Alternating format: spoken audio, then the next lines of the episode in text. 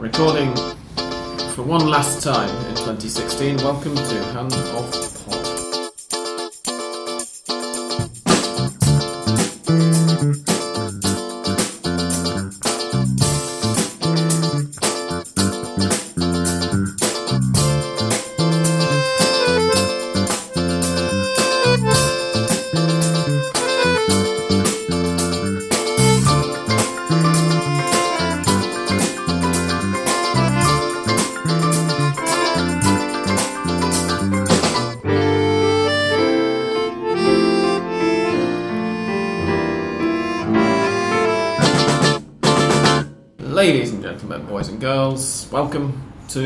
episode 246 of Hand of Pod, which will be the last episode of Hand of Pod this year.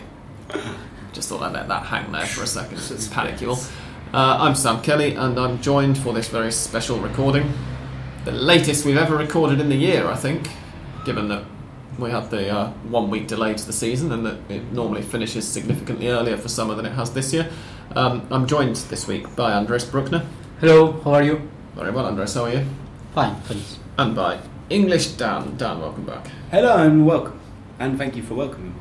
Oh, always a pleasure. Thank you. Um, I will go through the results, shall I, from last weekend in the Primera División. Uh, first of all, in fact, not a Primera División result, but one that's happened since we last recorded.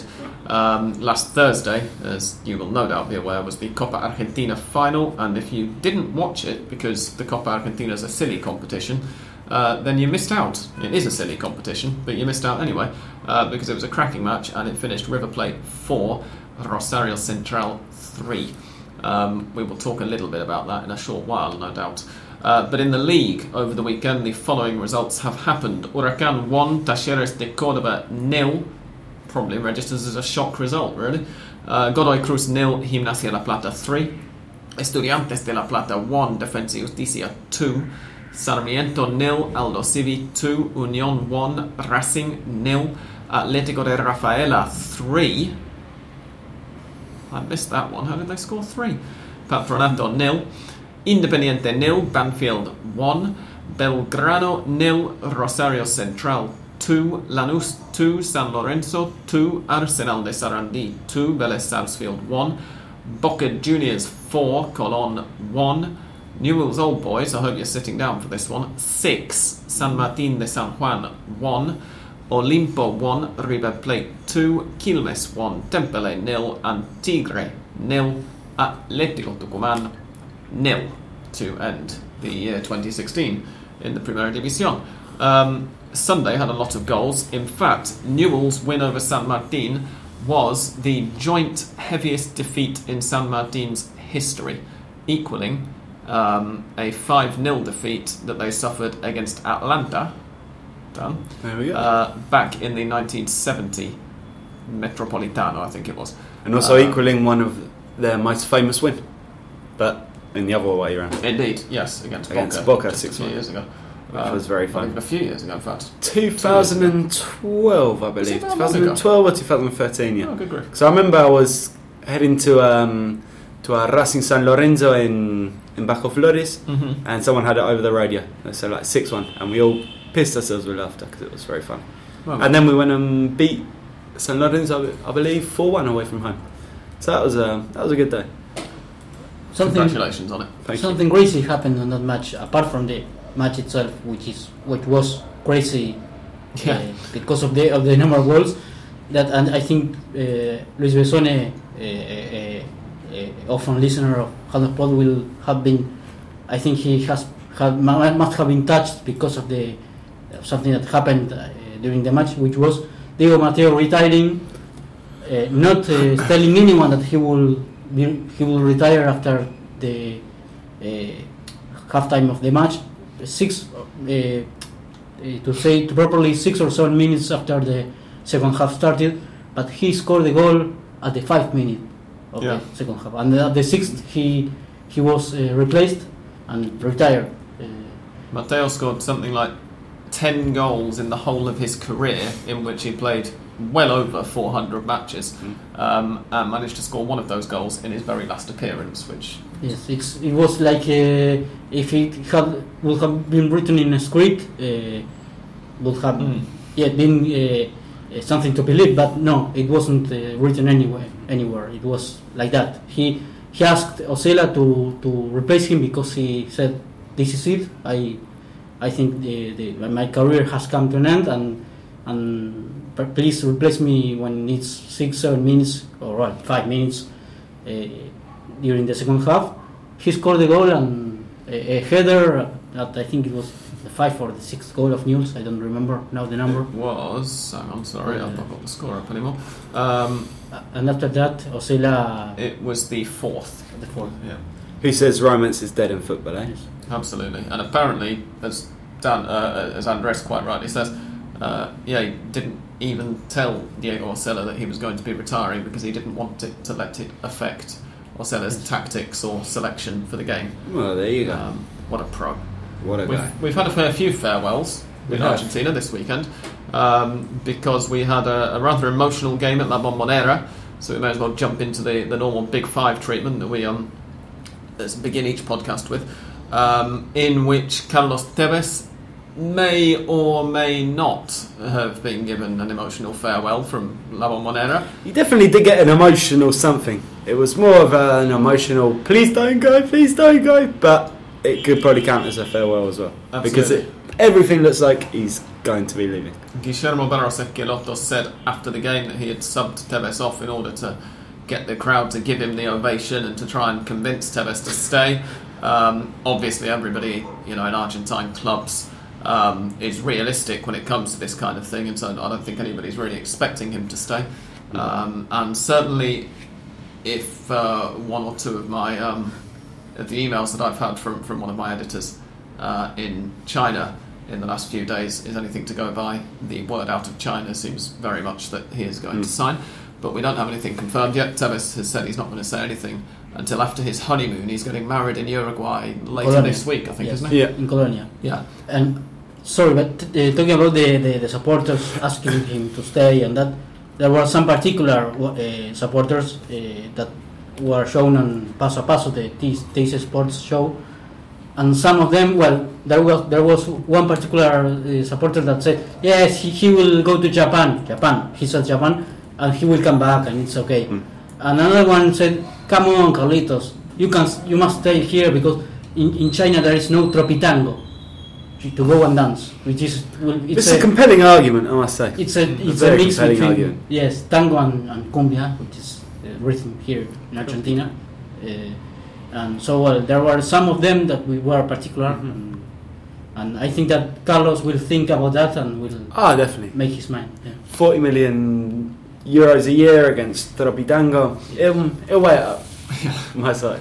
Absolutely. What was that? 4 1 to Boca, right? It was 4 1 to Yeah. Boca. Tevez With a goal from scored, Tevez, yeah. um, after half an hour and was just as he was the previous week in the Super Classico was was excellent. Um, He set up at least one of Ricardo Centurion's two as well, I think, didn't he? I didn't see. Uh, Ricky Centurion opened the scoring after nine minutes and then got another one after an hour. Um, and Cristian Pavon, who also might have played his last game for Boca Juniors, at least of this spell, um, also scored with 12 minutes to go. Nobody was giving Pavon an emotional farewell because, well, they don't care about that as much as they do Tevez leaving. Well, logically. But I think they should warm up to uh, Pavon for a bit because Indeed. he's a little bit um, erratic, as a lot of young forwards tend to be. But he needs to work on his decision making.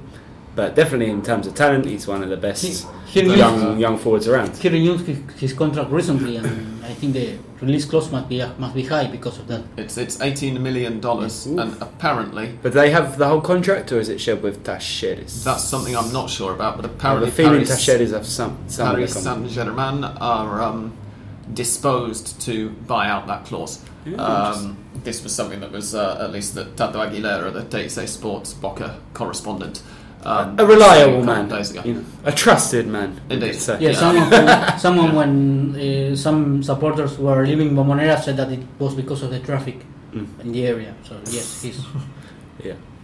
He's He, he shops near here. yeah. he's I've never been a, a smoke seller. uh, Arteta. But you could never um, accuse him of that.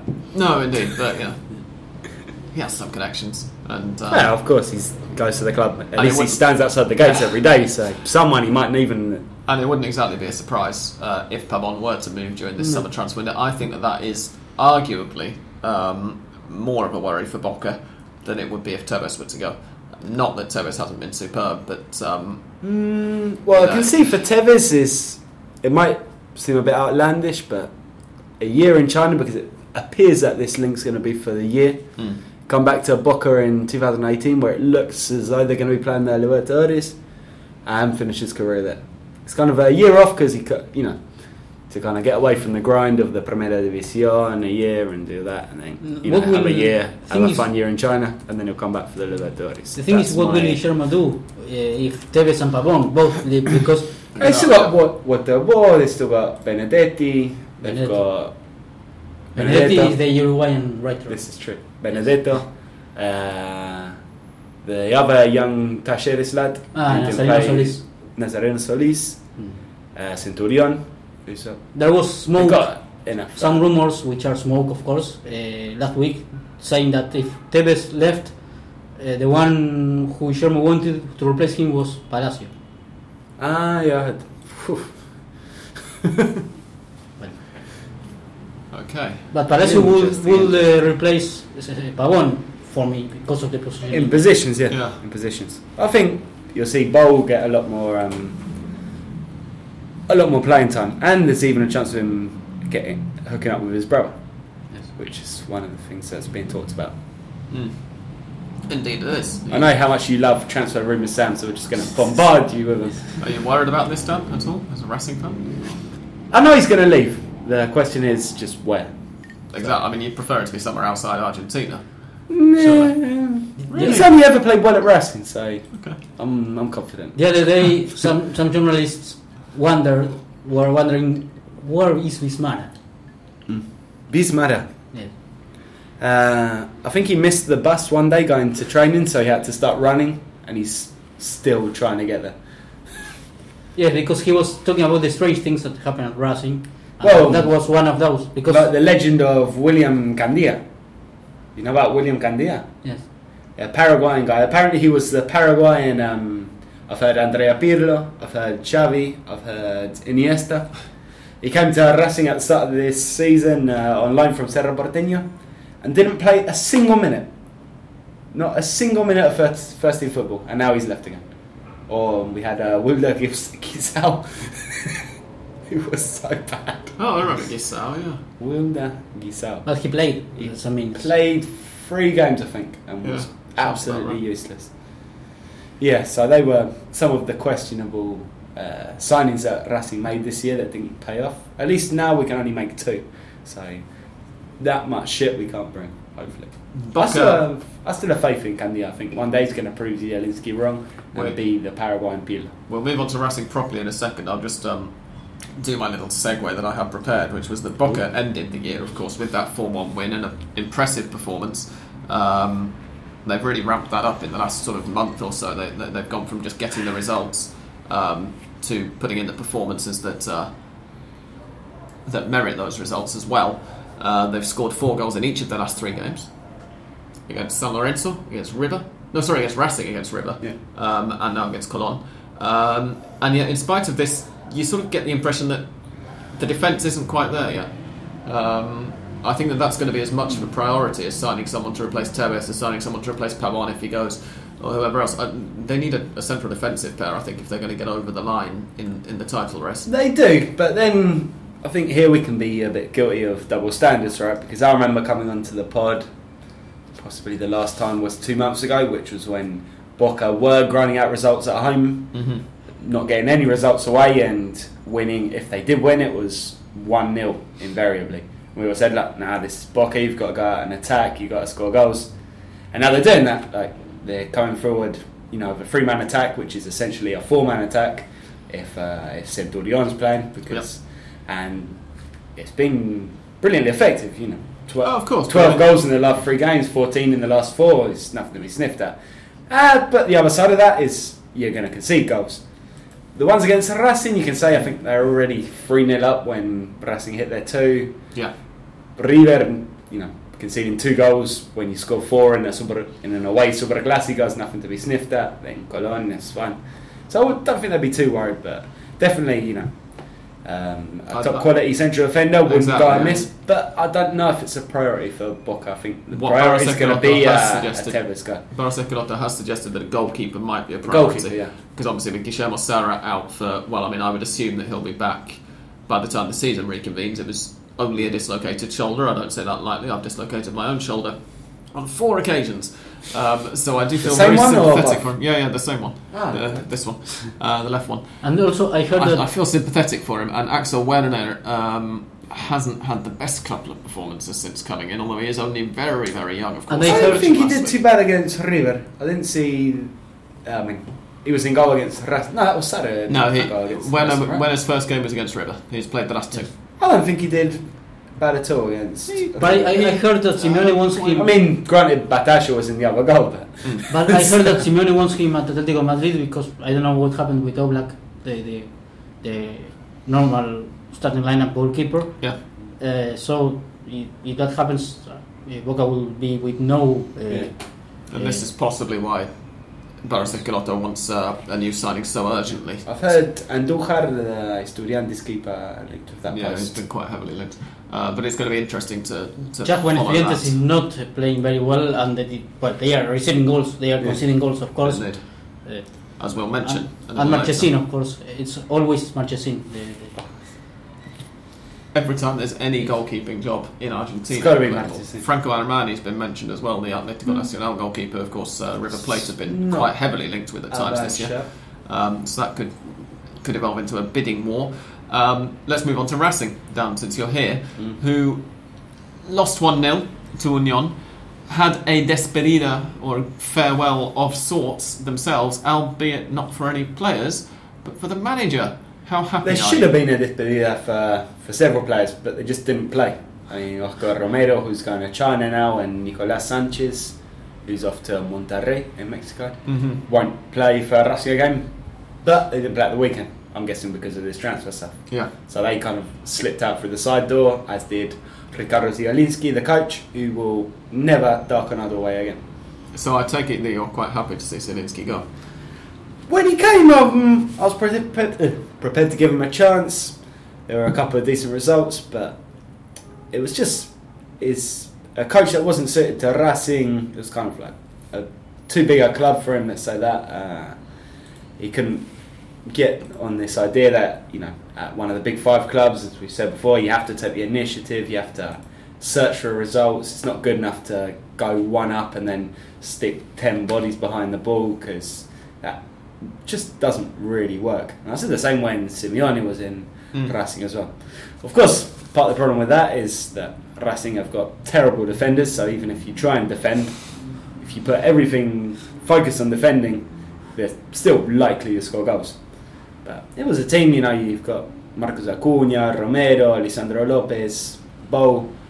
Uh, you know, four guys there, a couple of young guys as well who've come through. You, you can score goals against anyone, but just played. Yeah, Lautaro Martinez and, and Brian Mancilla, the two guys. But you saw every single game. These four guys or three guys, depending on whoever was playing, were just kind of up front trying to carve out little openings for themselves, not linking up with anyone because you know you had seven players behind the in your own half. Uh, when the passes did come forward from from the back, they were bad. They were long. They were off target. It was just. Um, after watching, you know, Racing with Diego Cocca, we won the championship. Then with uh, the Master Avenger Facundo Sava, who didn't win any titles, but he had a few interesting games. You know, a couple of six threes, which is always good fun. Uh, Zielinski was just kind of a step back into the dark ages. This really shoddy football that that at Racing we've had to suffer quite a lot over the last fifty years or so. And- it was a step back, and I'm I'm glad it, he needed to go. Really. And, and in a way, it, it, Racing's 2016 in, in those terms has kind of encapsulated one of the things that we spent a few years, and particularly uh, the, the much loved and sadly departed uh, Australian Dan likes to uh, lament at times during our first couple of years. which, which is that the board seemed to sort of often, not just of Racing but of, but of other big clubs for a long time, seemed, I use the past tense by and large now in Argentina because it's changing, um, to go with relatively sort of unimaginative choices for manager. Now, Zielinski didn't really represent that in terms that he's not one of the old guard that Dan hmm. always used to refer to in those terms. But it did sort of speak of a bit of a lack of a plan. It, it wasn't like they wanted somebody else who could carry on the same style of play as Sava hmm. had, but maybe do it a bit more competently. They just tore it up and went for somebody who was pretty much the polar opposite. And who knows who you're going to get now? I mean, Eduardo Coudet has said just before we, we started recording that he wasn't going to take the Racing job. I still have faith in having Chacho. stepped down at Rosario Central right after uh, Sunday's match. Um, so who's next? I still have faith in Chacho. I think uh, we can convince him. I know you got a call from Milito and from Lisandro Lopez earlier in the week, so if they get on the blower again, maybe they'll, they'll turn him around. But to go back to, to your question, uh, obviously the the great Aussie dance point will remain immortal and and undisputed. Yeah, Hmm. undisputable. What's the word? Undisputable. Undisputable. in English. There's there's That's the something between wrestling and the and the coaches Mm. coaches because uh, uh, when was it that Otero with Otero, Di Stefano, uh, Lalin that that uh, he was a manager every six months or so? Or Yeah, you even year? had a couple of joint managers too Yes. for a laugh. Yeah. And and with Diego Cocca, when he declared, he said that he for him was most, more important winning the title than Mm. winning the Clásico, and all the supporters were uh, just go away. Mm. And then he he uh, ended winning the championship, and all, everyone was Cocca de la mano de Diego Cocca, todo la vuelta, vamos a dar. That was crazy.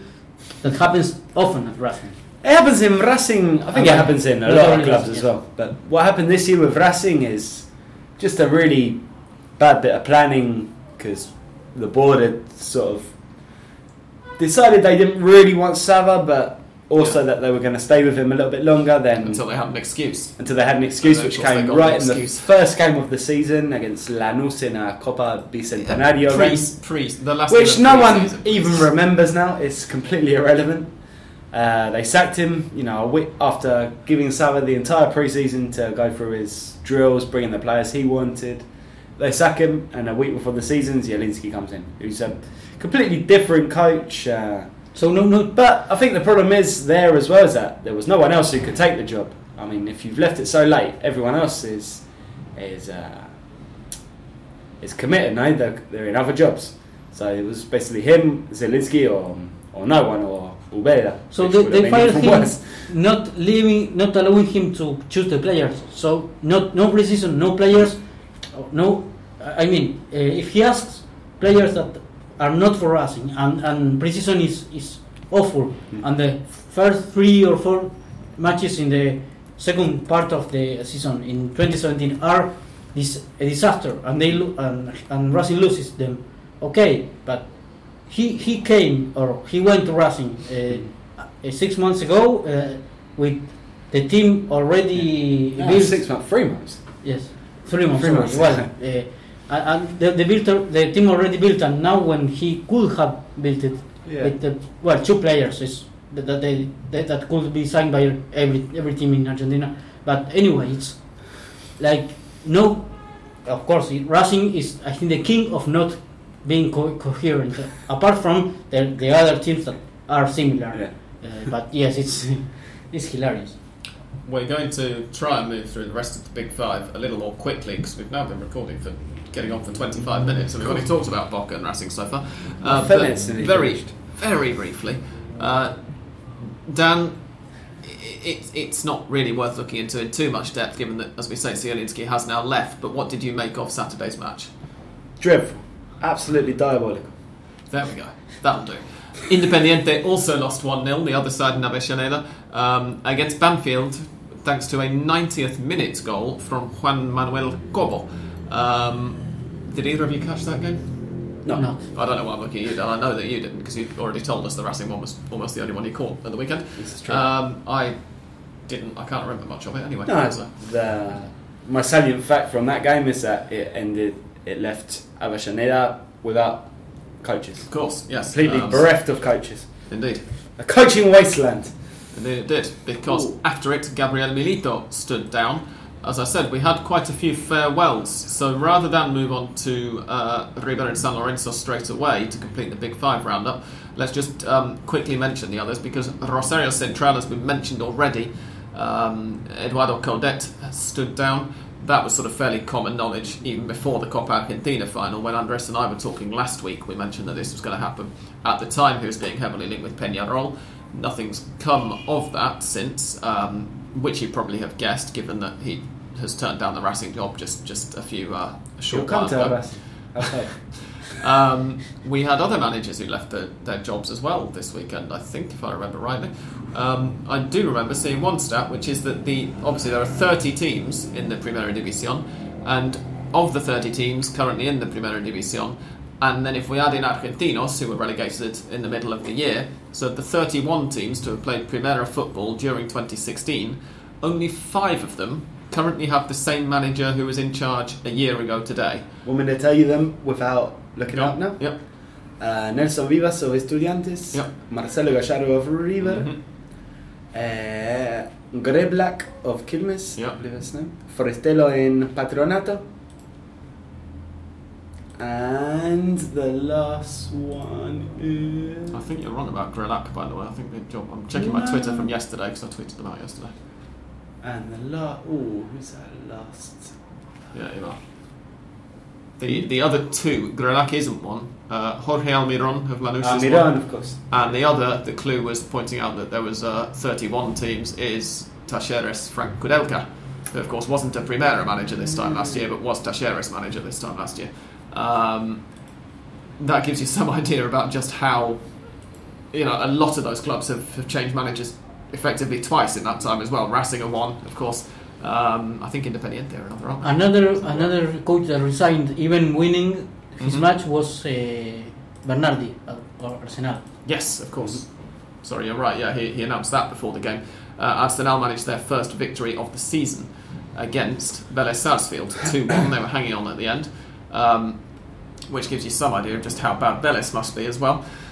The remaining two of the big five, Lanús and San Lorenzo, played a replay of the Torneo de Transición Championship final, and it was very entertaining. Once again, it saw four goals, but this time they were more evenly spread. You'll remember that in the middle of the year, Lanús beat San Lorenzo 4 0 in River Plate Stadium to become 2016 champions.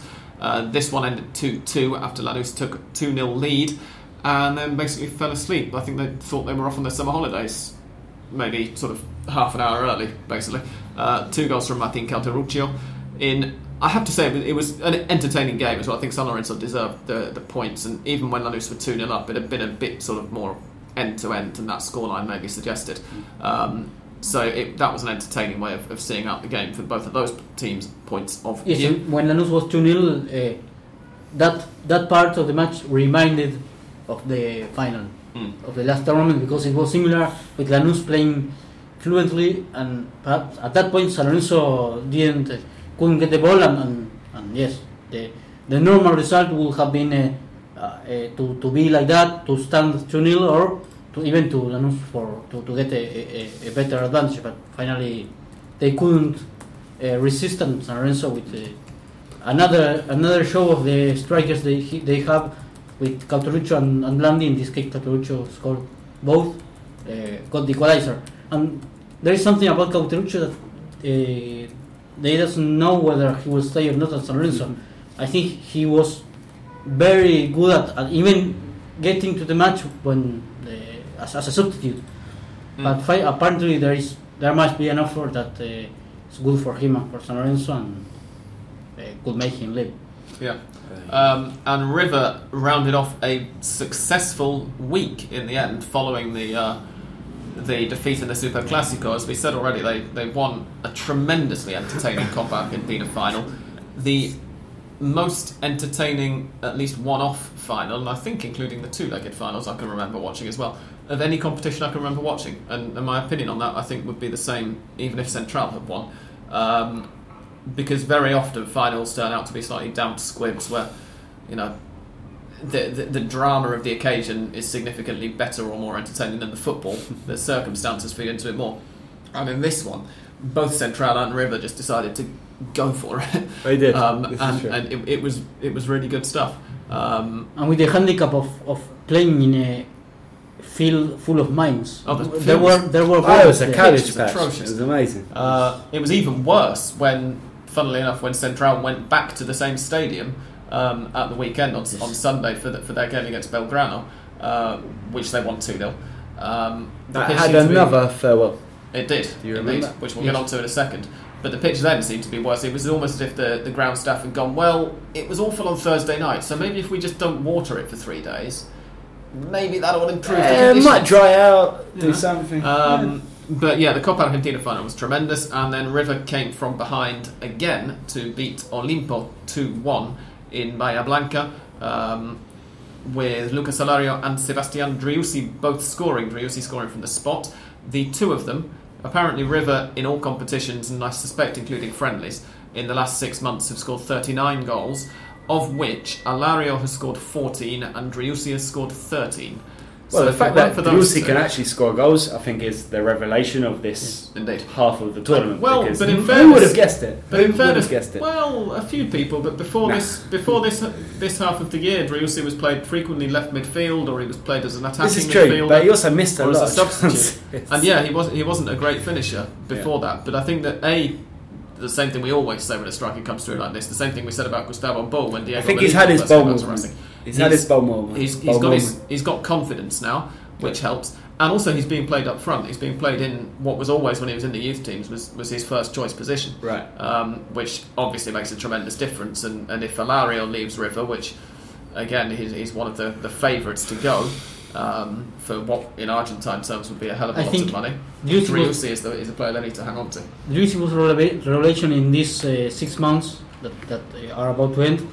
But Alario was the revelation of these two past years because Oh, complete. when, when Really? Gallardo trusted in him, uh, we didn't know he will score. I think his average is almost one goal every two matches. Almost exactly one in two. Yeah, I think he's got twenty with the uh, obviously hat trick in the Copa Argentina final.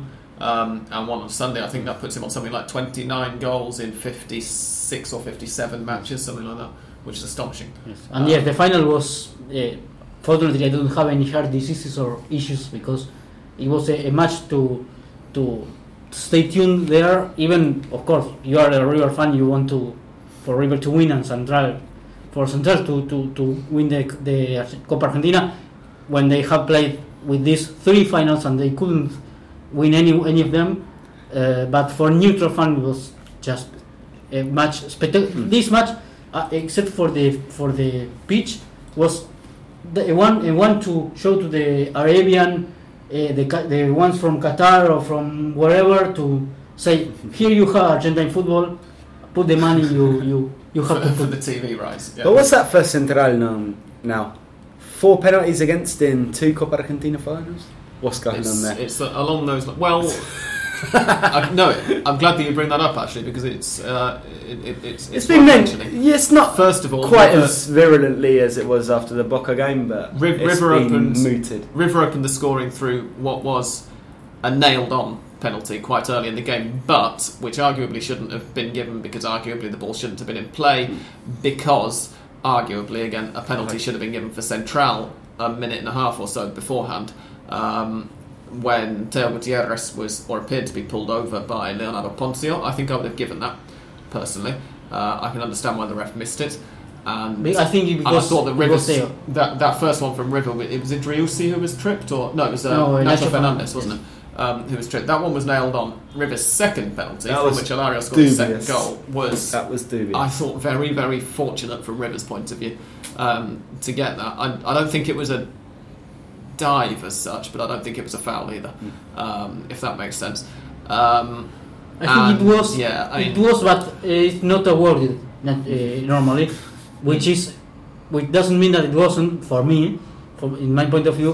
It's, which is a lot But- like the the one that Taylor didn't get for um, But because- before I think that is- first. It's, it's one of those which it always should be a penalty. You very rarely see. I think awarded. that is because he's Teo, and Teo says smoker all the time and talks all the time, and, Exactly. and, and that is something that for the referee comes uh, unfun- unfortunately, because he must be fouled, uh, Yeah. which is real foul, and, and because the referee thinks he's he's uh, cheating me, he won't award it.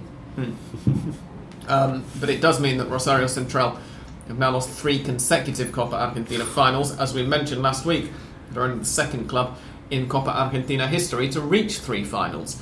The first having been Boca uh, in 1969, and then a couple of times since the Copa Argentina was reborn, um, who who won all three of their finals. Um, and the other thing is that it is the highest goal scoring final in Copa Argentina history Well, there you go. including the 1969 final, which was two-legged. Um, So was that the one where they played one leg and didn't finish the second no, leg? that was the 1971, Ah, which, which doesn't go down in the record books, but as it happens, it was higher scoring than that one as well because the first leg of that was San Lorenzo against Wasn't that Atlanta? Gimnasia or somebody. I think Atlanta. Um, and it finished 2-2. Let me have a quick. Atlanta made one of them.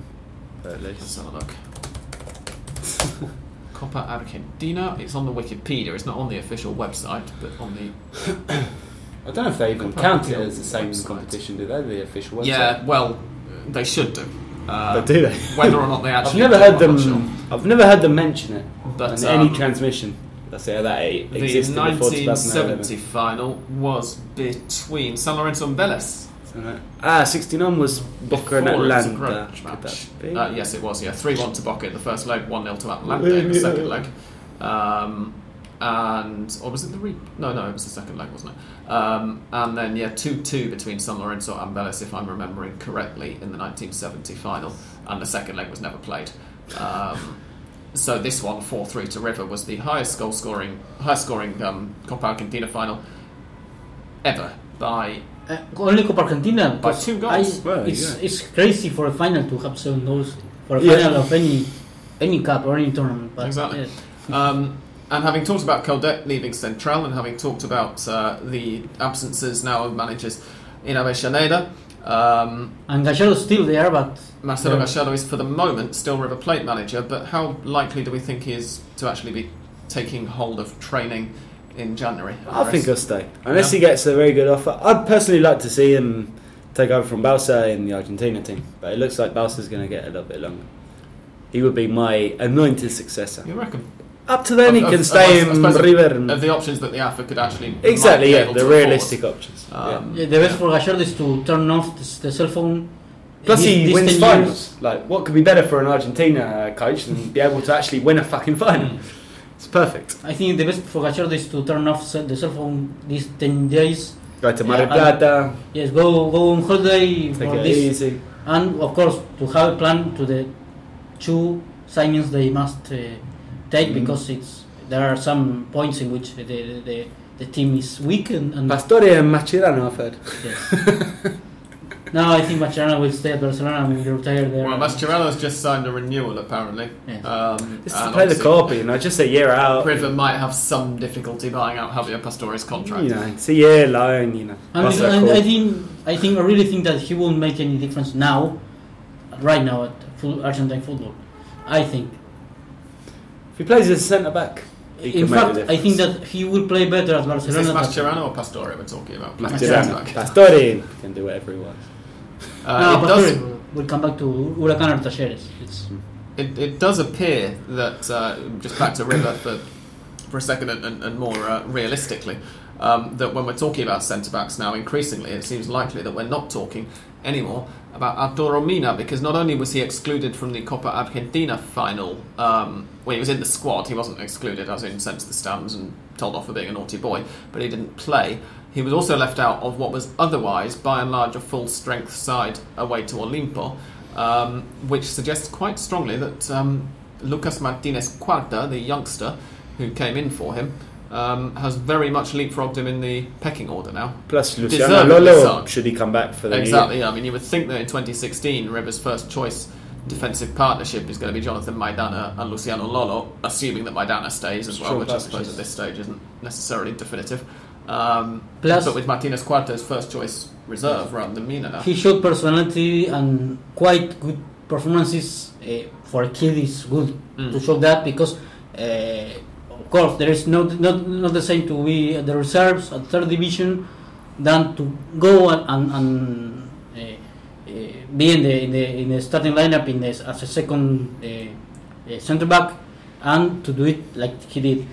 And apart uh, regarding Arturo Mina, he apart from his low performances, low He was rating, dreadful. Every time I saw him for River, he was Yes. dreadful. The Super Clásico, he was all over the shop. he has Terrible. openly said that he wants to leave and go to Europe. So. Uh, it sounds a bit like crazy. He can spend a week, you know, see Paris, see Rome, you know, see the sights, and then he can go back to Ecuador. It's fine. He, well, there is a lot of there are a lot of players that uh, use the Argentinian football to as a as a like a window. window, yeah. Yes, but uh, it sounds like Yeah. mm, strange for for Mina, who has been his performance has been down and down. But Mm. well, he, he wants that. He he. Yeah, and if Lolo and Martinez Quarta, if Lolo comes back and he is good uh, with along with Martinez Quarta, I think that they will have the pair of centre backs for a long Yeah, time. alright. Yeah.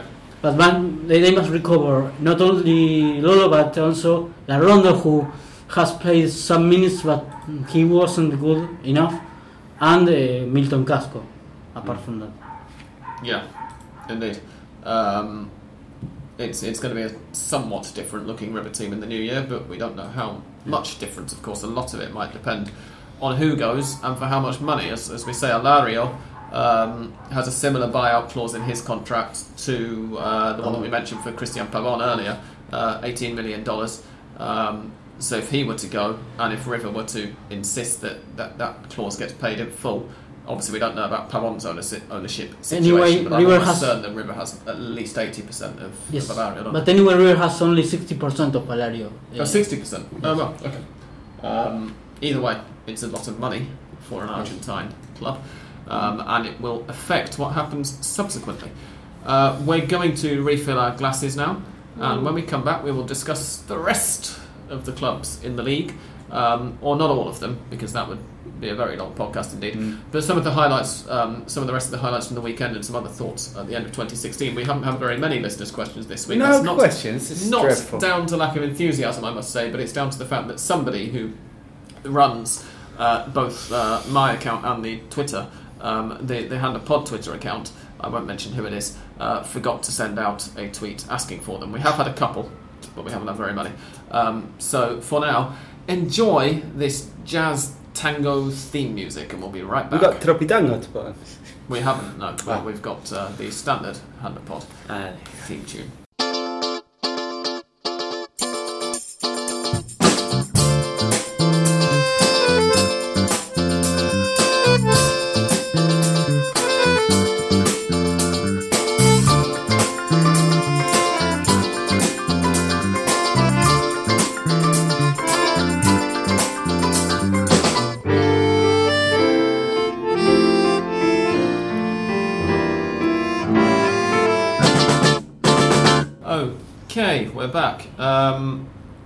Else we discuss? Estudiantes have completely fallen off a cliff form wise.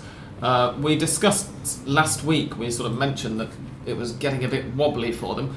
Um, a 2 1 defeat at home to Defensa Justicia is their first home loss of the season. They'd lost their last two away games, of course, but this was the first one they lost in La Plata um, and means that they're now four games without a win and having previously conceded one, two, three, four, five goals in their opening ten matches. They have now let in eight in the last four. ah, there you go. Um, it's not looking good. No. What's happened? Has Nelson Vivas suddenly forgotten how Has to be he a lost his magic touch? um, well, They had such a good run that I think uh, slump was almost inevitable, right? Because it's impossible to to sustain it for a long time. But What is going- I mean, Banfield, fair enough. Yeah. Banfield are on a magnificent run of form, full stop. But the last two games, they've lost to San Martin and to Defensa Justicia. Hmm. It, it's not, you know. I think there's some. There seems to be. I mean, m- maybe you're right. And, and, and obviously, when you get a team who go on a long unbeaten run, as they did, 21 games overall in the league, um, and then they get knocked off it, they often have a bit of a slide afterwards. But it just seems too bizarre, given the standard of the two teams they've just lost to.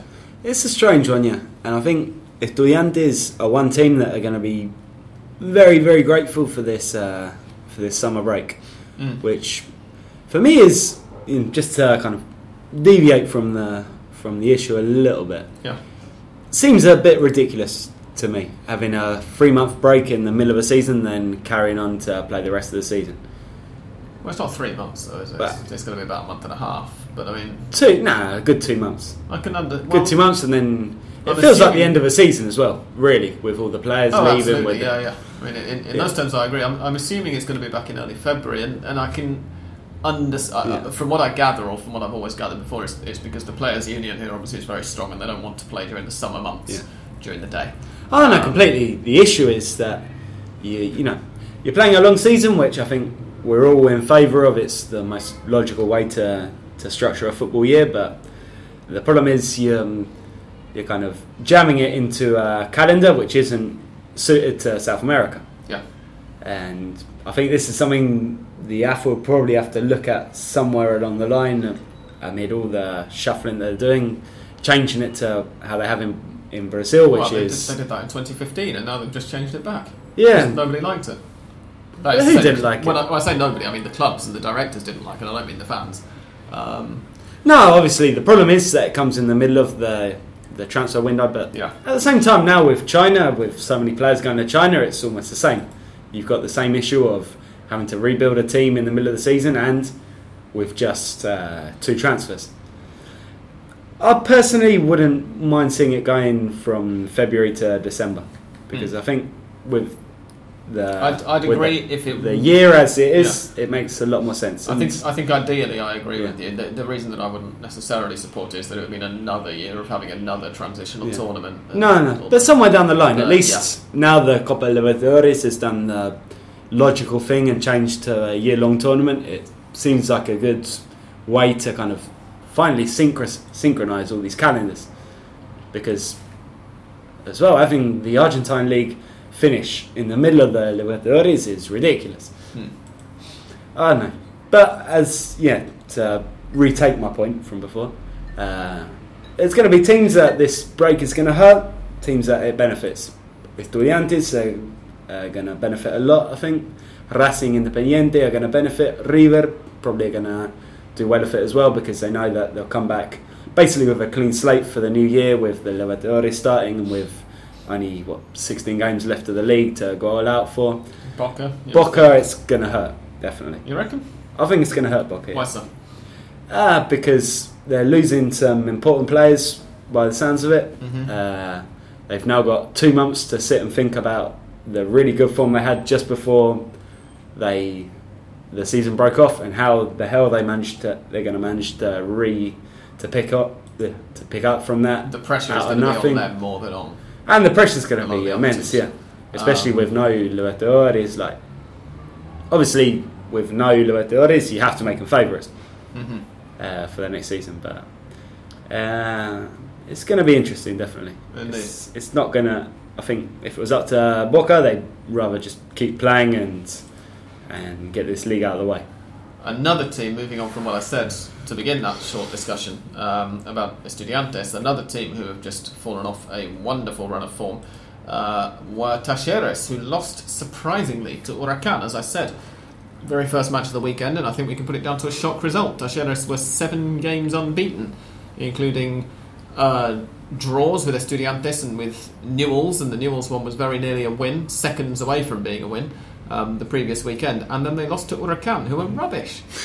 I think it's no no such surprise. Of course, No? you mean Talleres i- with eight matches with no losses Mm. or something like that, and Huracan, well, we being rubbish with Caruso Lombardi, but that, that is some detail, which me, which is that there is a lot of cases in Argentina that I don't say that they made a, a sort of bed to the coach, but they didn't want him there anymore. No. And, and when as soon as he, uh, as, as the coach, in this case Caruso Lombardi, leaves, they feel like more vital with more energy. Liberated. Yeah. Yes, Um, under Nestor Apuzzo, who is the caretaker boss, he's the reserve manager. the bomber. previously took charge as a caretaker as well and then went back to being the reserve manager.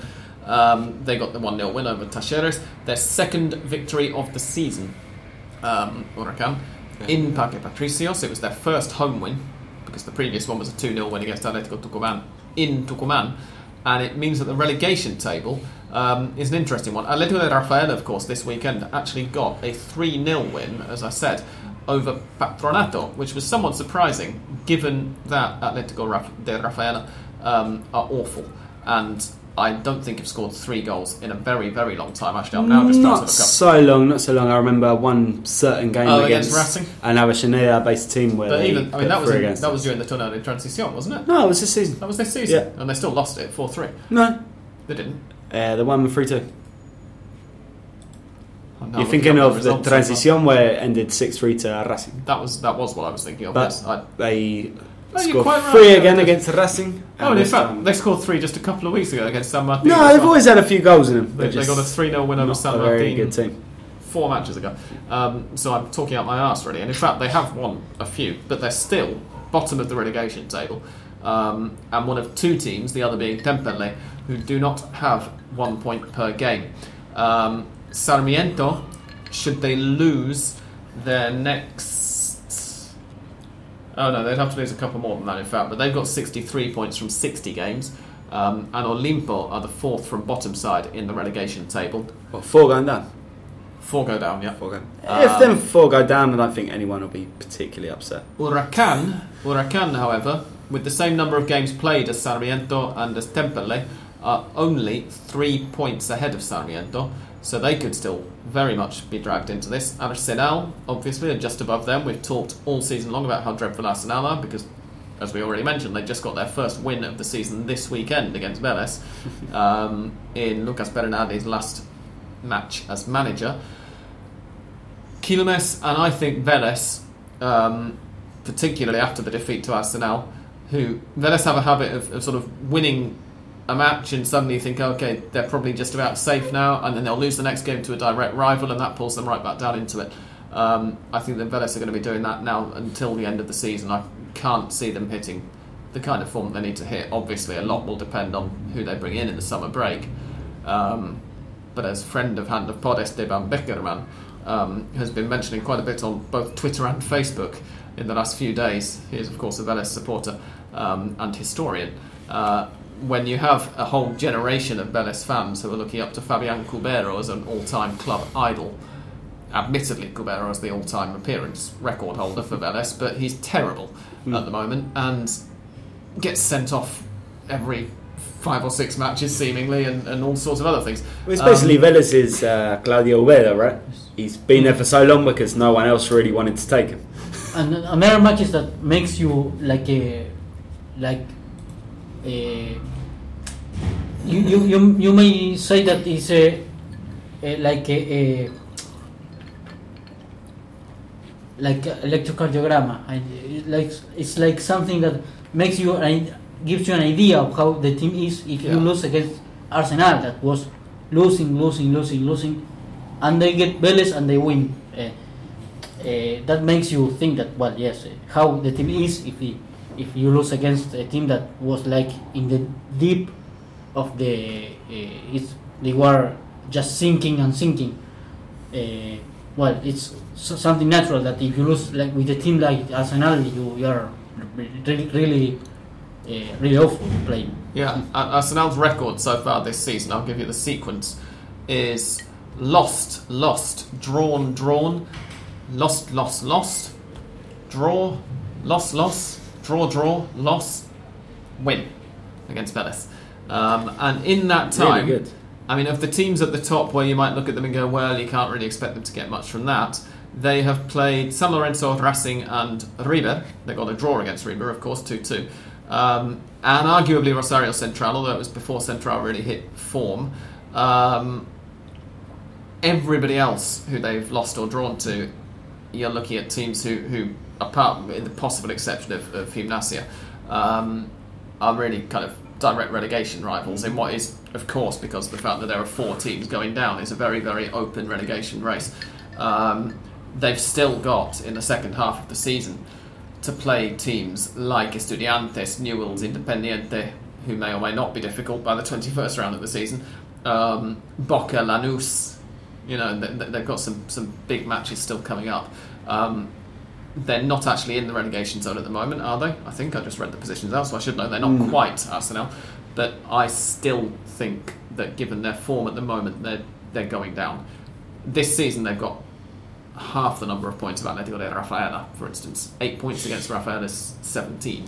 Um, I think it Trouble, would be trouble in Sarandi. it would be unjust if Arsenal didn't get relegated this season, based on the first half of the season. Obviously, they might rally. And that would leave just one club as the only team not to ever have been relegated from the Primera División. Uh, I'm trying to work out whether there are any others who've just come up in the last couple of years and haven't gone down yet. No. Defensa y Justicia. Nah, Defensa y Justicia. I mean, Have they been in the Primera before this? I'm sure, before yeah. their current spell? I'm sure they have. I thought when they got promoted in 2014, that was the first time they'd ever been up. Don't think so. Let me have a look. We'll see who's right and who's If wrong they've, if they've taken us, Arsenal's mantle is that weird team that's never I'm, been down. I'm almost certain because they've only been in the Primera a couple of years. Hmm. So it's not like it would be, you know, in terms of the relegation, uh, in, in terms of the record books. Um, yeah, this, this current spell in the Primera is their first.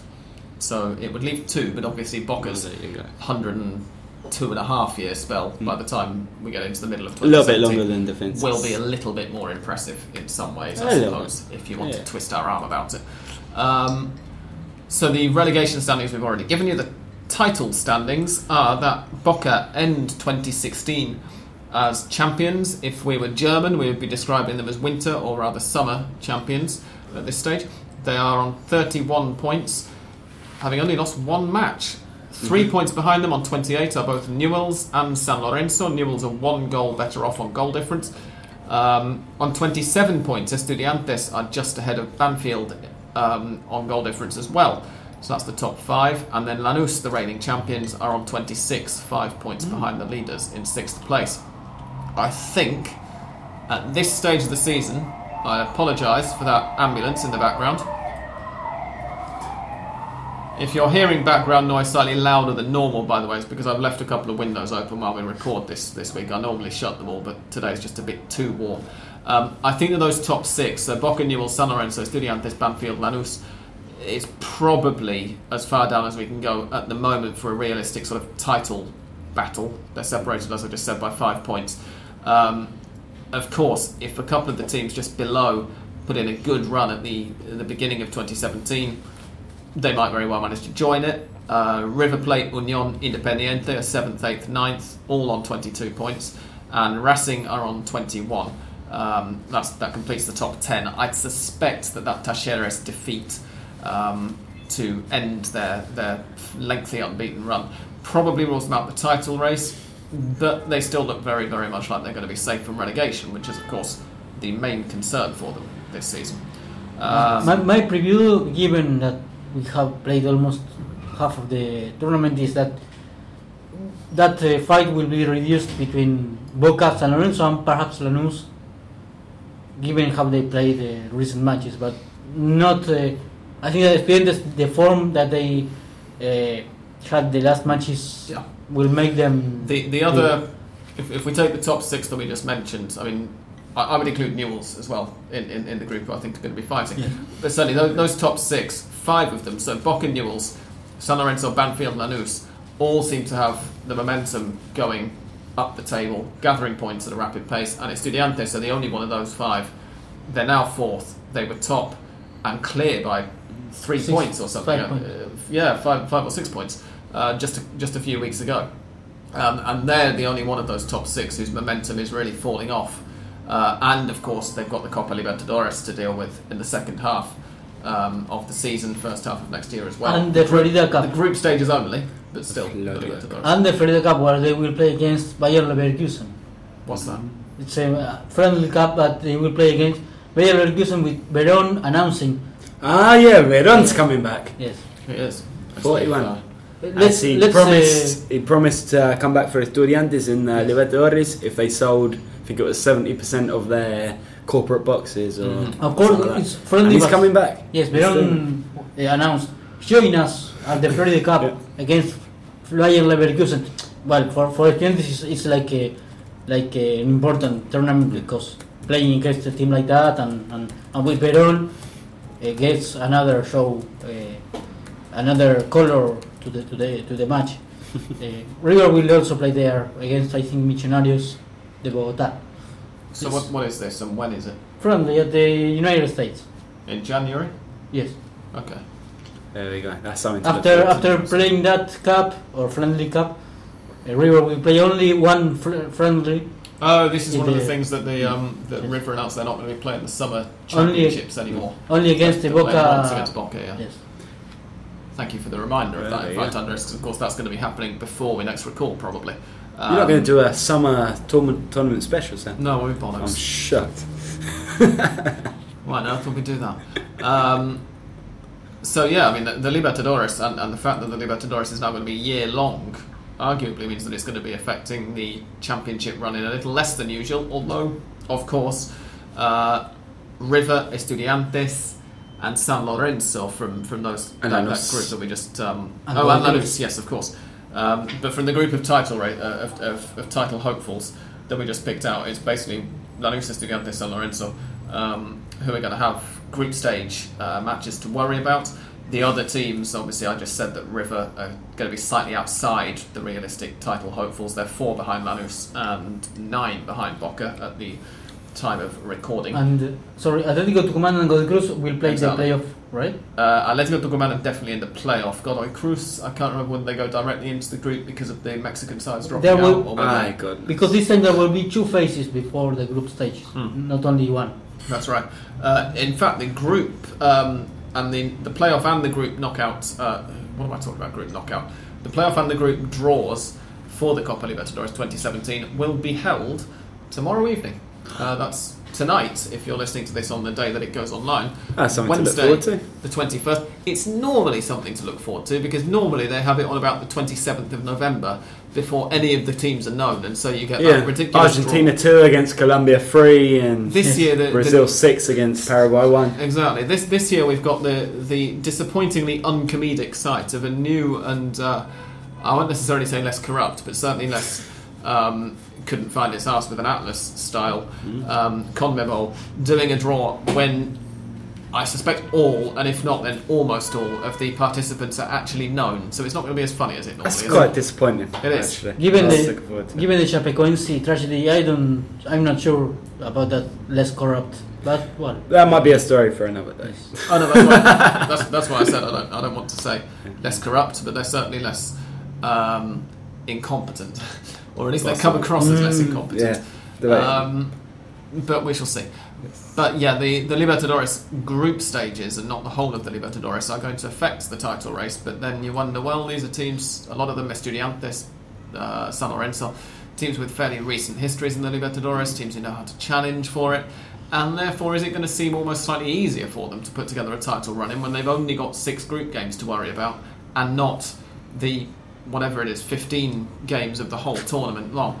Um, it's going to be interesting to see how the dynamic shifts, I think, this year. Uh, we shall see. And with the change We of, of the see. third of the groups, we'll go to the Copa Sudamericana, uh, like in the. Really? uh, uh, that's been confirmed. I think I think Okay. it was Brilliant. no. I, th- I think that, that I think that, that if it does happen, is is going to work better than it does in Europe. Um, but yeah, we'll see. It's interesting because teams that usually will be eliminated, they will play for any for something and will be more, uh, yes, interesting. Indeed. We will move on to listeners' questions. Um, I thought you were get, you two were going to have some words for um, for a dear a dear departing hero. I was going to ask you. Go on then. This guy, I'll give you some clues. He's um, Oh, Andres Alessandro. uh, not quite a Oh. Cordoba resident, um, a fan of Cuarteto by all accounts. Uh, oh, of course. cousin of a How could we forget? tragic um, Among late artist, among the fond farewells that was bid this weekend. hero of uh, one Cordoba team that wears sky blue, In fact, and I've just realised, by the way. instigator of an arson attack in the River Stadium. Who are we talking about, Sam? I've just realised before we say who you are talking about that we didn't actually mention the player who we are. well we mentioned him but we didn't name him um, who said goodbye to Rosario Central this weekend. That of course is Giovani Lo Celso who scored on his final appearance for Central in that 2-1 away win over Belgrano. Um, his first goal of the season, funnily enough. I could have sworn that he'd scored before, but apparently not. um, as he goes off to Paris Saint Germain, and the goalkeeper that he scored past was Juan Seamless Carlos. transition there. Like. Exactly, yeah. Was Juan Carlos Olave, uh, who at the age of 76 is finally hanging up his gloves. Um, I think he's 40, in fact, but um, yeah, Yes. never let that get in the way of a dig at someone's age. Um, and will not be. I th- is, is he Belgrano's most appeared person of all time? He's got to be gotta up be the there. goalkeeper, It's uh, 330 appearances, I think. Yeah, mo- mo- one of the most important players in Oh, yeah. history, undoubtedly. I it, I I remember uh, because uh, luckily remember because sometimes I don't remember historic players. Mm. Uh, Germán Catalano, Germán was or the one from Catalano. Deportivo Español that was a goalkeeper at 40 Mhm. at the age of 40. I don't remember the name, but uh, No, there's a few. Then Gaston Sessa, who was still going at 40, Yeah, well, 41, well, but he played for about 60 different clubs. Mm. Yeah, Olave has played for. Guess how many different clubs done? You can't see the screen. I'm not asking Andres because he can see my, my computer from here. Mm, eight. Four. Ah, He has pl- oh five. Sorry, he's played for Belgrano, of course, obviously, 359 times according to uh, 382 times. Sorry, in all competitions, according to Wikipedia. He has played for Bolivar in Bolivia 11 times, Gimnasia obviously 100 times, um, Real Murcia, or, sorry, Real Murcia in Spain um, 13 times, and River no times at all. Although he spent one season on their books Oh, uh, 2005 to 2006. Um, I should have kept in there, right? indeed. he won the Ubaldo Matildo Fillol Award for Best Goalkeeper in Argentina in 2013. Um, and yes, as we say, legend for Belgrano. Um, and we wish him a. Well, from Andres and my point of view as River sympathisers, they're not No. particularly fond Mm, farewell. Some some polemic. Uh, it's has been uh, playing some polemics in some matches, but Yeah, I think now okay. that, as we said, El Gato Sessa's gone Mm. and Olave's gone, that basically leaves Orion as undisputed challenger to the title of most mala leche goalkeeper left in Argentina, right? Yeah, I'm glad that you clarified goalkeeper because, of course, Teo Gutierrez might have had something to say if you hadn't. Uh, Nah, nah, but it's there's a difference because de Gutierrez is cabeza de termo. You can't confuse term, thermos heads with bad milk. No, You've got to keep them separate. I suppose you're right. we will move on to listeners' questions. I'm going to go back a few days because we've had a couple in that time. Uh, JB Boxing Promotions Oh. asked over under half a game played by Carlos Tevez in a Boca uniform ever again. I should clarify that that question was asked last Thursday. I think he must have missed, uh, got in a day late um, from last week's recording. He should have made a bet course- on it last week. Exactly. There, therefore, has turned out to be over. But let's go from now, as I'm just trying to kill this mosquito that's just not on my. Can't get it with one hand. Uh, let's go from now. Do we think he's going to play again?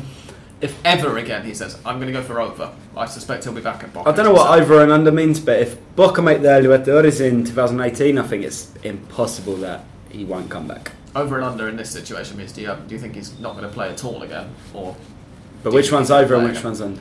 well, under would be no appearances. Right. Be what's less than half? Zero. Okay. Um, I suppose he could play 40 minutes, which would technically Yeah. be less than half.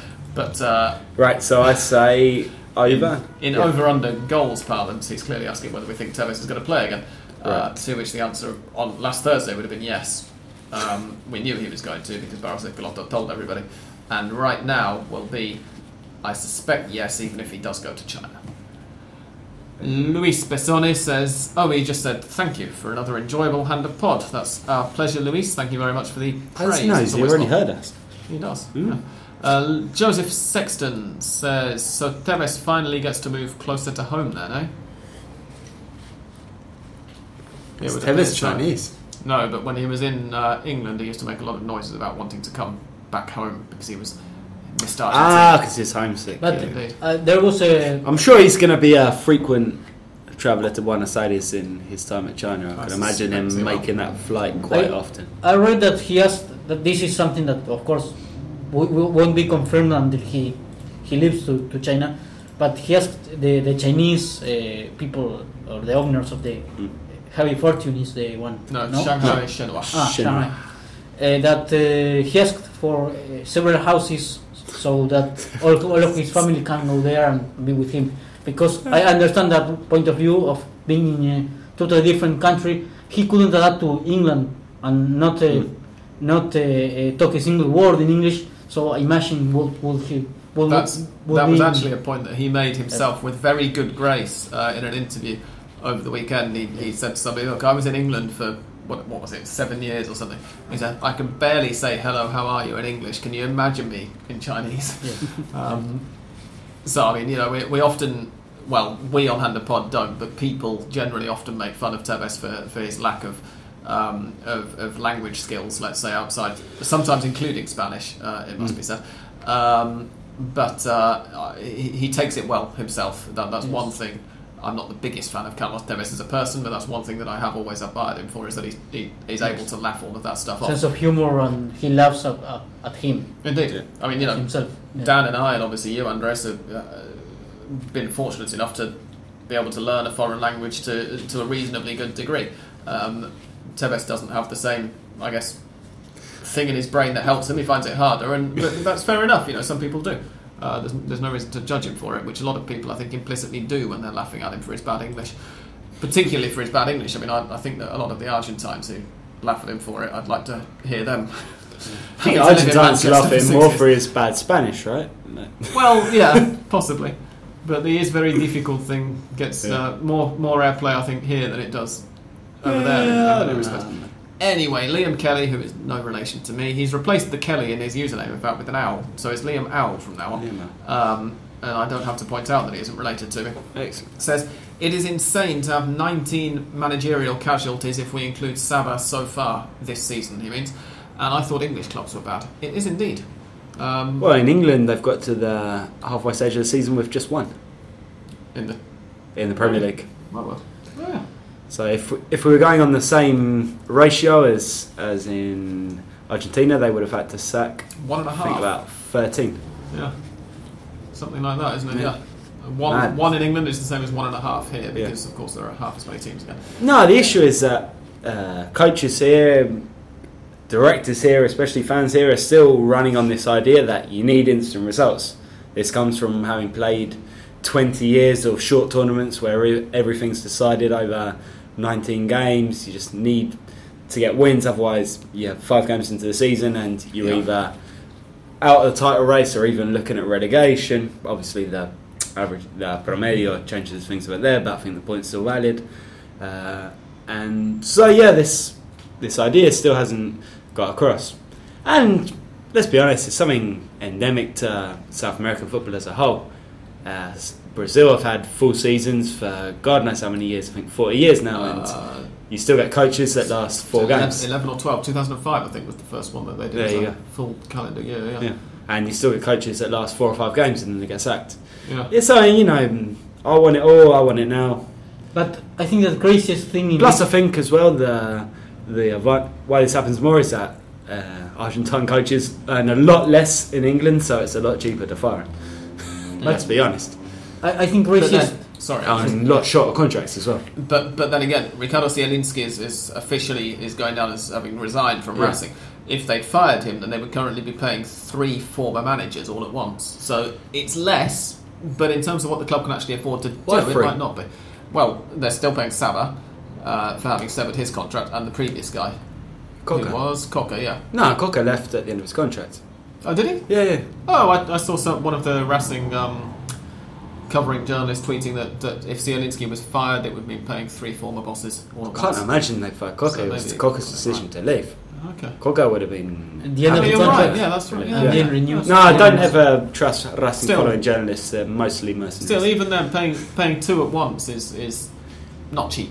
No, but both like Sava was on a 12 month contract and Zielinski was on a year and, contract. and when they don't know whether Premier how- League, how what much- Premier League coach comes in with a, a 12 month contract? None. It's all free, all three, four years. Yeah, true. Uh, and, and this is this is even uh, the responsibility or the lack of responsibility from the board members is it's even worse because uh, they don't know what, what how many ma- how much money they will receive from 2017 and I heard Matías Lammens saying that it's not sure for the uh, for February to for the tournament to start because of this. We will get onto that in a couple of minutes. Um, I hadn't forgotten. I want to just leave it till the end because I'm assuming some people might be less interested. Um, Liam also says hopeful, as obviously Liam being a River fan, says hopeful that Gallardo will stay for the Libertadores at least, but he deserves to go to Europe and gave pride back to the club again. I would agree. Um, I Ramon not returned a bit of the pride with Exactly. uh, with the championship win? He like built on the work, right? And, and, and one of the things that Rodolfo D'Onofrio said before the Copa Argentina final was Marcelo Gallardo wants to win everything. And I thought, when I read that, I mean, he doesn't. He doesn't seem to care about the league at all. I mean, the knockout competitions and, and the continental stuff obviously is, is bigger than that. But it kind of, on the one hand, i i i in a, a league and, and a, a continent where the squads aren't anywhere near as deep, you can kind of understand it. But I would really like to see a manager for any club really try and go all out to win multiple titles. You know, to win the the League and Libertadores double, or to try and go for a treble or something. You know, with the as team, the, the aim for all the big clubs the in Europe. like, It'll like be interesting to see. with the team like, like, like River, uh, with the players that have been injured and, Mm. or, or, or low performances. For example, Ivan Rossi, it was a surprise, a bad surprise because he the, the times he got into the team Yeah, he's not been good. hasn't been good. Uh, as well as well, Arsura, mm, more or less. Larrondo was injured and he came back and didn't. So there, there, it's it's not so easy to fight for a lot of for more than one title at the same time when thi- something like this happens. Uh, but uh, uh, for Gallardo, it will be a problem to think only on Copa Libertadores when and, and to leave tournament because Copa Libertadores, as we have been saying, is annual. It's from February to December in this this time.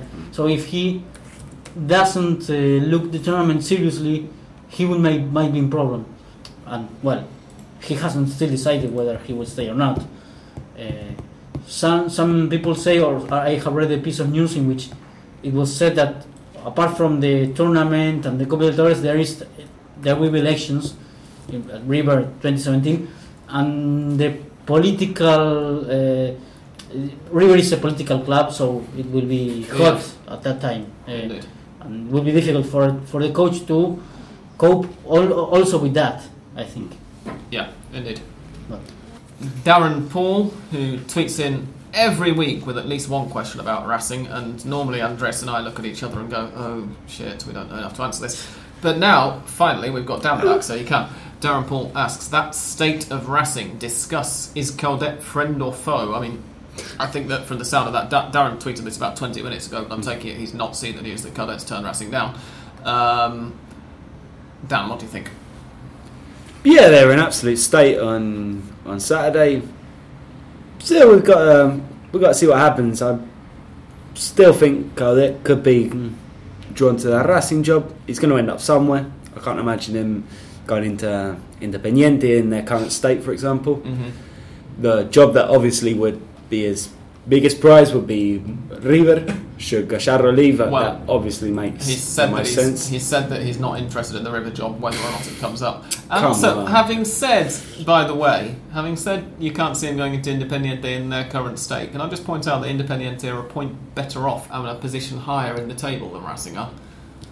But they're an absolute state in the institution with Moyano there and Indeed. they're in all sorts of trouble. Like if you got if you want to go into a like Racing, yeah, Got- no, they no, lost I- places because they I- lost their last three games I, of the season. I, wasn't saying it merely to um, uh, to rile you. I was I was more suggesting. Please go into the reasons, given the league standings, about Yeah. why you think No, the not- I'm not talking about on-field positions, but Because in fact, I entirely, in terms of in the boardroom, I, Yeah, I'm yeah. not a huge fan of Racing's board, but obviously Independientes are um, more awkward Mm. still to praise in many ways. no, Independiente institutionally are in a complete state. Uh, they keep chucking money at God knows how many players. Not really many of them perform. They're going through coaches like no one's business. Coaches that then go on elsewhere and do well. Mm-hmm. Uh, I think the fact that Milito's decided to leave after a, um, you could say a mediocre first season or first half of the season at least, not terrible. It started pretty well, but it tailed off. I think the thing that kills Milito at Independiente is the attack as much as anything. I mean, they've only conceded 10 goals in 14 Mm. games, but they've scored 11. Mhm. um, which for a team with the not just with, with with the squad because you know at the beginning of the season at least Diego Vera looked like he was still going to be firing all the rest of it. They they had a promising attack, but also with the, the history and the tradition that Independiente have Mm. of attacking football. They have you know. The, Yeah, but the I'm not- all-time joint I'm not talking too much about- league is, is in Independiente Yeah. player and all the rest of it. I'm not talking too much about things on the field, but it's very interesting for me for that Milito as an Independiente idol after a not disastrous first half of the season has decided to leave so so readily. Yeah. I think that points to something else happening behind the scenes. I know um, he's always been he's had problems before with uh, Nakis, who's one of the vice presidents. This is the second time he's resigned from Independiente, of course, under Moyano, because before he was the youth the- coach, yeah. the youth coach and he decided to walk away saying you know he's been mistreated After an argument with the Aguero family. yeah And as there's Peter, as a Peter lot of interests Peter, of course, being our, our resident, sorry to interrupt Dan, but Peter being our resident Independiente um, fan, or as Dan puts it, I'm out Amargo. Um, as Peter pointed out on Twitter, very shortly after um, Milito announced that he was standing down as Independiente boss, uh, Gaston del Castillo, who is Sergio Aguero's brother, Hmm. he uses Cadiz I think right or is that the other one I think so. there's um, two on loan one is in Cadiz and Yeah. I think the other is in Almirante Brown sounds right. or a team like I, that th- I think I think Gaston is, is the one who's in Cadiz. Um, but he they, they have different surnames because Aguero uses his mum's surname and, and Del Castillo uses his dad's surname. Um, but they are brothers, full brothers. do you know the story behind that I can't remember it. Um, I can tell it if you want but Apparently he, track. tell us in a second. But Okay. first of all, he um, put on his Instagram account just a load of those horrible crying man emojis, which always make me want to punch whoever puts them up in the face. they're laughing so much you're crying Exactly, I find them tremendously annoying for a reason I've never quite been able to put my, my, my hand on, my finger on. Um, but anyway, Dan, why do they use different surnames? Because Aguero was born, uh, I can't remember the year, but when his parents were very young, uh, living in Bernal, I think, as Mhm. they carried on, and uh, with not much money, and they were alone in Buenos Aires. The two were underage. They went to a I can't remember what hospital it was. One, I think, in Santojanni, maybe in like in uh, Capital, but right on the outskirts of Capital Uh-huh. gave birth, but since both of them were minors, uh, they couldn't sign the um, Aguero's birth certificate to, to get him released from the hospital. Oh, okay. So, I believe uh, his dad's parents Mm-hmm. were still, I think they're in Tucumán because his family comes from Tucumán. Yeah. So it was his mother's dad who went to the hospital to sign the release. So he was registered with his mother's surname for that, or his granddad's, his maternal granddad's surname. Uh, okay. Argentine bureaucracy, basically. Thank you very much for the clarification. I'd, I'd always thought it was a personal choice or No, something. but- no, because the parents have always been together, like the two Oh other, no, no, I mean, two I- brothers. I, Uh, I, I he's- always, I, I knew it wasn't a, Yeah, a Samuel. Ryan Giggs style personal choice, Yeah, yeah. let's say, but uh, I, I was always under the Samuel impression it was another one that changed his. Well, he We should clarify here that, that Andres is talking about Walter Samuel and not about me. Carry on. yes, Samuel's surname was his surname. Walter was his name. Mhm. Yes, he he chose only, Mm. uh, simply chose to have his mother uh, surname because his father, I think, abandoned them. Ah. And Ah, there you go. But in So Aguero's case, it it's was just. Lujan. Uh, Lujan was his father's surname, and he chose Oh, well, interesting. Samuel. The, the same thing, I don't know, you, you might not have heard this, Andres, so the same thing was the, the case for Ryan Giggs. He apparently didn't get on with his dad. His Mm. dad's surname is Wilson, his mum's surname is Giggs, and so Oh. he, he's always played as Ryan Giggs, as is his, his brother, who obviously uh, doesn't get on particularly well with Ryan now these days, for reasons that we won't go into. yeah. But in Um, Aguero's case, it was just Argentine bureaucracy Interesting. and a young pregnant couple. Thank you very much for that, Don. There you go. That's genuinely fascinating. I'm not just saying that. Well, thank you. Um, as will be illustrated by the fact that I'm not going to edit it out of this episode. Excellent. Uh, as you'll discover if you do listen. And Mm. the final question of the evening, which blends in very, very nicely indeed. Johnny's actually sent this while we've been recording, but it links in perfectly with how I was planning to end the podcast. Uh, is I am returning from Johnny. He says I'm returning to Buenos Aires on Sunday. First of all, Johnny, that is tremendous news, and let's meet up for a drink at some point in January. Uh, he says, What news is there of RG Ball and television? The answer to that question will be coming in just after this very short musical interlude because Dan would like a refill of Fernet, as would I, and I need to take a quick piss. So don't go away.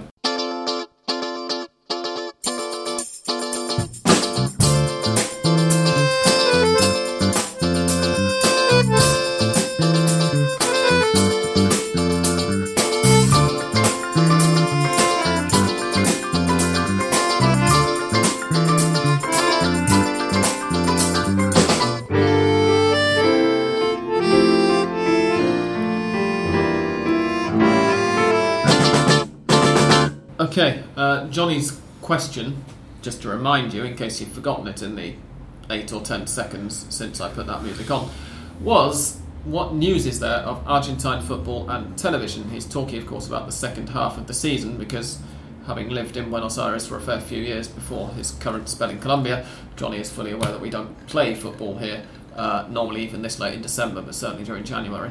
Um, to which the answer is there isn't any news because nothing's been confirmed still. Um, and I'm going to let Andres was just saying something, in fact, uh, during that break. So, Andres, why don't you sort of start us off with this? Oh, well, news or, or what I have heard is not uh, good, uh, which is Lammens uh, when he was talking about the elections that in fact they won with Tinelli. They are they have a The San Lorenzo elections. yes uh, San not- Lorenzo not the elections. AFA, Yeah. Yes, not the AFA. Sorry, uh, that they, they have been uh, chosen again for another period, By another term. 88% or something. of the vote. I, I'm given the circumstances. They came in when San Lorenzo were threatened with relegation. They won the first ever Copa Libertadores. They just last week signed the return to Boedo. I was surprised that the vote slipped below 90% for them, to be honest. It's sort of yeah, Central Asian republics. Yeah. But yeah, Levels, sorry, right? carry Yeah. on, Andres. No, well, uh, he, uh, like you said, he said some, something similar, which is that is nothing. There is nothing new uh, in, ter- in terms of, of offers and, and meetings with potential buyers of the rights. And he, apart from that, he said that uh, it's not sure for the tournament to start in February Mhm. because of this, because there is no money guaranteed for Argentine teams Yeah. and uh, that apart from that he, he said that he wants well i think that most of the directors want elections for, for afa because uh, the normal committee of or the normalization orga- committee is not uh, hasn't done, done things right and They have, in fact, been Yes. ordered to um, uh, to pass a statute saying that there will be elections before. Let me check this For out. right. December the 30th. Exactly. Servini de Cubria, Maria Servini de Cubria, who is the um, federal judge who is overseeing the investigation into the AFA's books under. Um, oh, bloody hell, what was his name? So what? Maria- Thank Luis Segura. Ah. Uh, she has ordered that before the 31st of December, the AFA approve a plan to have an election to decide the next president, and that election has to take place before the end of March. I think it is the 27th of March or something like that. Um, There's a plan pushed by the president of Which obviously- Argentina Quilmes. Yes. Because the lower leagues want a new president in. Indeed. Whatever. Sorry, And- I've just spotted a spider crawling up the wall, so I was intrigued. and Um, today sorry today yes. the well it's, that is something i think it won't advance but uh, the office the taxes uh, office has uh, uh, initiated uh, actions in the law against AFA for 80 million pesos. 80, 80, mi- 80 million pesos, Wow. 5 million dollars or something similar. Okay. Uh, because of incomes that they haven't paid the taxes for that incomes or well but I think it, it it won't advance because uh, the, the taxes office has already Yeah. done this before and Mhm. This all sounds to me kind of like a pressuring movement, right? Yeah. To make sure they give up the TV rights. You know, you go in from one side of the government to make sure that the government can stop spending on another. Uh, regular listeners will remember that a couple of months ago we, we mentioned this um, move by the AFIP, which is the tax office that Andres mentions, um, to claim that Argentine clubs and the AFA owed these vast amounts of money, which in fact were money that they would have paid if they weren't exempt from certain taxes under a law that was signed in about 2005 or something. Um, I get the impression, or rather, everybody at the time who sort of pays attention to this stuff got the impression that the AFIP was doing that as a way of pressuring the AFA into signing a TV deal that the government was happy with, and blah blah blah. Um, the answer to Johnny's question, because I realise that this sounds very, very, very roundabout to anybody who's not familiar with the situation, the answer to Johnny's question is that at the moment we have Turner, Fox, E ESPN, and one other broadcaster. Is it DirecTV or somebody? Viacom. Viacom, thank you. Um, who are all sort of. Yeah. All wanting in on this, and none of them are off, uh, are quite prepared No, to pay the what clubs the have clubs sat- want. The clubs have sat down, I think, two or three times already, and both, and each time they've they've got up, walked away from the table unsatisfied because the offers are quite a bit lower than what they were getting. Mm. Not even factoring in the inflation and all the other things. Plus, what the clubs want is to sign a deal again, as we were talking, short term. Yeah. They don't want to commit themselves for more than two or three years because obviously in two or three years everything changes. And the broadcasters want a deal 10 similar years, to, think, yeah. to, to what TyC wanted back in the 90s, which Yeah. was 15 years or Yeah, something yeah. like. No, lock them down and do whatever they want with the rights. Indeed, which Sell them obviously, to other countries. Yeah. in a country uh, where if the domestic rights are being signed over 15 years, then in a country where just over the last 12 months, to give you some example, if you're listening from abroad and have never been to Argentina and aren't familiar with the situation, Everything's in the last 12 shit. months we've had 40% inflation. Um, so if you're back in the UK, say, and you're complaining about the 1.2% inflation that you had in November um, in the wake of Brexit and all the rest of it, then you know stop complaining. That's not inflation. Um, it could be quite challenging to sign over a fixed amount in pesos if they're going to sign it in pesos um, for 15 years without obviously including some clause or another which is going to say okay it's going to go up each year with inflation you would assume that's going to happen and yet you can't assume anything in Argentina um, The other side to this is what the lower, lower league clubs argue, which for me is completely valid. They hold that since uh, Football para Todos had the rights for this season, I'm going to leave that in purely so that Yeah. everybody can understand why Dan's voice is about to change because if I just cut it it's going to sound a bit strange but that was a tremendously noisy I think It quote, was, yeah. like. carry on Dan as I was saying, indeed the lower league clubs contend that Football para Todos had the rights for this Primera División season. yes The season doesn't end now. The season ends in June. So what you're essentially doing is a nonsensical step of cutting off a TV deal right in the middle of the season Mm. and giving you know what uh, consumers. Well, this isn't too much a contention of the the league clubs, but it's my contention. What about consumers? Are we going to find out? I don't know.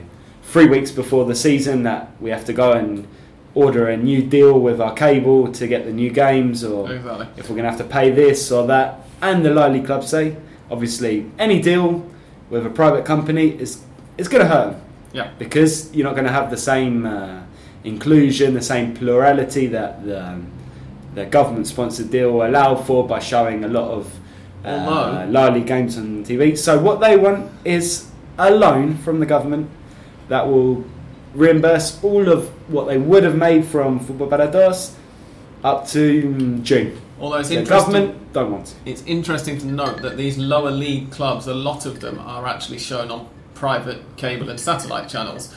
Partly because one of the Yeah, but league- that's neither here nor there. The No, no, no, but deal saying- is with exactly. uh, yeah. Football para Todos. But partly, partly because one of the lower league um, secretaries, one of the biggest names in lower league football, I think it's uh, it's one of the guys at Chicago. I think it's Miodowski, um, is also the director of Directv.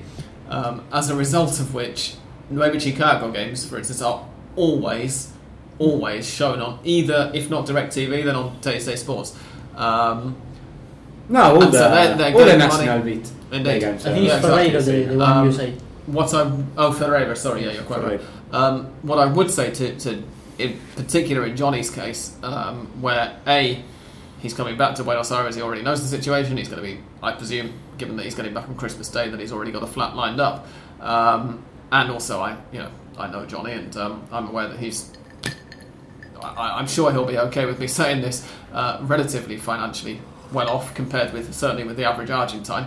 Um, is as somebody who, who has a DirecTV subscription myself, Johnny.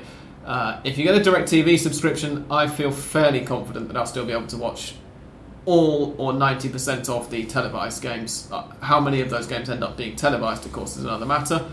But I think it's safe to say that we're not going to be going back to the pre-football para todos days where there were like two Primera games per weekend televised um, only. It, it's you know there, there the might case? not be every single game, but I don't think we'll be going back to those days. That happened. Was it the case, Andres? You Yes. tell us. It was, indeed. River and Boca were televised every weekend, sometimes one of the others. And Really? for the rest, if you didn't support, you know, if you didn't go into the stadium in question, um, you'd have to wait until Sunday night's Football de Primera to see the goals. Or li- and listen on the radio. Hen- hence the phrase, they're stealing the goals Yeah. from us, you know. Um, anyway, that wraps it up for Hand of Pod this week, this month, and indeed this year. Um, It has been uh, the worst year in recorded human civilization, as everybody will be aware, in many, many ways, but in Argentine football terms, um, it's been a cracker. And For the AFA, it's been possibly the worst year ever as well. Well, yeah. Let's say. Yeah, post uh, Grondona's death in 2014, certainly. Um, it's been an the year where it interesting all one. hit the fan, I think. It's been an interesting one, and for CONMEBOL as well. Um, but yeah, in many other ways, it's, it's been fascinating to follow. Thank you very much for following us through it. It's also, I'll just, uh, I don't normally say anything personal on this podcast, but uh, I will do this time. It, it's been an emotional one um, for me because I'm on the verge. I just got a, a heavy hint yesterday that my permanent residency card is being put in the post at some point in the next few days. Um, so after six and a half years in Argentina as an illegal immigrant, I'm going to be legal next time we record, hopefully. if I'm not now, it's going to be really embarrassing. Um, but anyway, as we say, um, we don't always record this late in December. In fact, this is the first time we've ever recorded this late in December because normally the football ends on the first weekend of December. So, wherever you are in the world and whichever festival you're celebrating, and even if you're not celebrating a festival, have a wonderful um, festival of light or Christmas or Hanukkah or Festivus or whatever you're going to be celebrating uh, or just have a nice summer or winter of not having to put up with us giving you virtually two hour long podcasts every week. Uh, we will be back in, depending on when and whether the new season kicks off, uh, in either late January or early February, basically whichever midweek is before the first weekend of league action or Libertadores action, whichever happens first in the groups for the Libertadores, not the knockout stage, uh, not the playoffs. Um, thank you for supporting us for another year. And you can send us the your photo photo of the turkey or chicken you you eat in Christmas, and we will choose the best uh, photo. Okay, Andres just came up with that. I was not being made aware of that. Yes, why not? We will choose the Hand of Pod Turkey of the Year. Yes. Um, if you want to tweet them into the Hand of Pod Twitter account. This is if I remember to check Hand of Pod's mentions between now and, and early February. So just Um, turkeys, because I'm sure the If- 24th I'm going to have a steaming pile of uh, To be- suckling pig. To be which is inclusive, not suitable for a 40 degree no, climate. to be inclusive, we will say because we're an Argentine podcast, even if we are run by a Brit and with, with several other uh, Brits involved. To be inclusive, we will say that if you're in Argentina and you're one of our listeners, please also send us your photos of your finest Christmas asado or equivalent. as So be your finest Christmas dead animal, let's say. Indeed. To put it's it on the nicely. night of the 24th or midday on the 25th or whatever else. If you're in Spain, it can be the 6th of January, that's fine as well. Um, thank you very much for listening to us for another year, for putting up with us. Uh, the support is always very flattering, and we will see you, or rather, you will hear us again in February. From now, it's thank you and goodbye, and Merry Christmas, Happy Hanukkah, Happy New Year uh, from English Dan, Goodbye and felices fiestas. from Andres, Thank you, Merry Christmas, and it's been a pleasure as always. and from me. Goodbye. Bye.